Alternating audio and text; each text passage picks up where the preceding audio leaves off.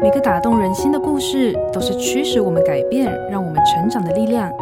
在心灵绿洲这个节目里，我们每一集都会和你分享一则寓意深刻的故事。如果你喜欢我们的节目，请帮我们分享给你的朋友，也别忘了按下订阅，避免错过之后精彩的内容。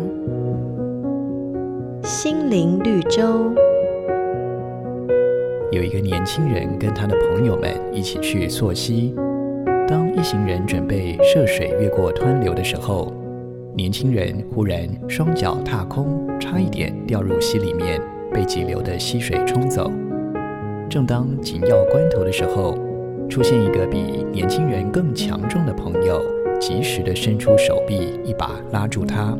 年轻人这个时候才得以安然地脱离险境。我们都曾经深陷困境。或者高估自己的能力，让自己一不小心就陷入危难之中。这时候，你是否渴望身边能有一位强而有力的朋友，可以适时地拉自己一把，把自己带离险恶的困境呢？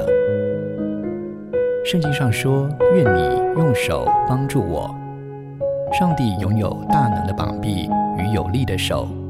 当你孤立无援的时候，记得呼求他。他必援助你，赐你力量，帮助你站立。瑞园银楼与您共享丰富心灵的泉源之旅。